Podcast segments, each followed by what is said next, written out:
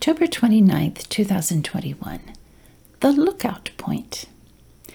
At the very moment they began to sing and give praise, the Lord caused the armies of Ammon, Moab, and Mount Seir to start fighting among themselves. So when the army of Judah arrived at the lookout point in the wilderness, all they saw were dead bodies lying on the ground as far as they could see. Not a single one of the enemy had escaped. Second Chronicles 20, verses 22 and 24. I love that phrase, at the very moment. When? At the exact time God's people began to sing and praise, the Lord caused a miracle to take place. The people of Judah did not know what was transpiring up ahead. They simply kept moving forward by faith and praising God by faith. They did not see the miracle until they arrived at the lookout point in the wilderness.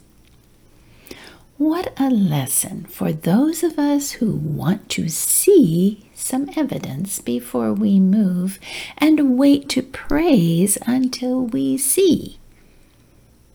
Notice the Lord began his miracle for Judah before they could see. But he did not begin his miracle before he heard their faith. Also, notice that the lookout point was in the wilderness. Judah had to keep moving through that wilderness by faith until they arrived at the lookout point that was already there. So often, we waste valuable time and energy searching for lookout points to see what's ahead.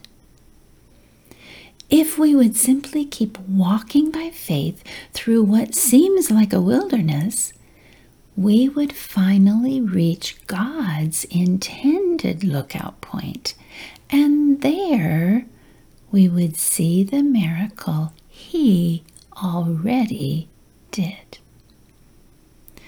So let's praise God by faith today.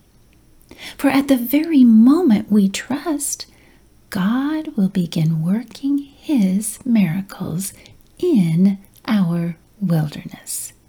And when we arrive at His lookout point, we will see.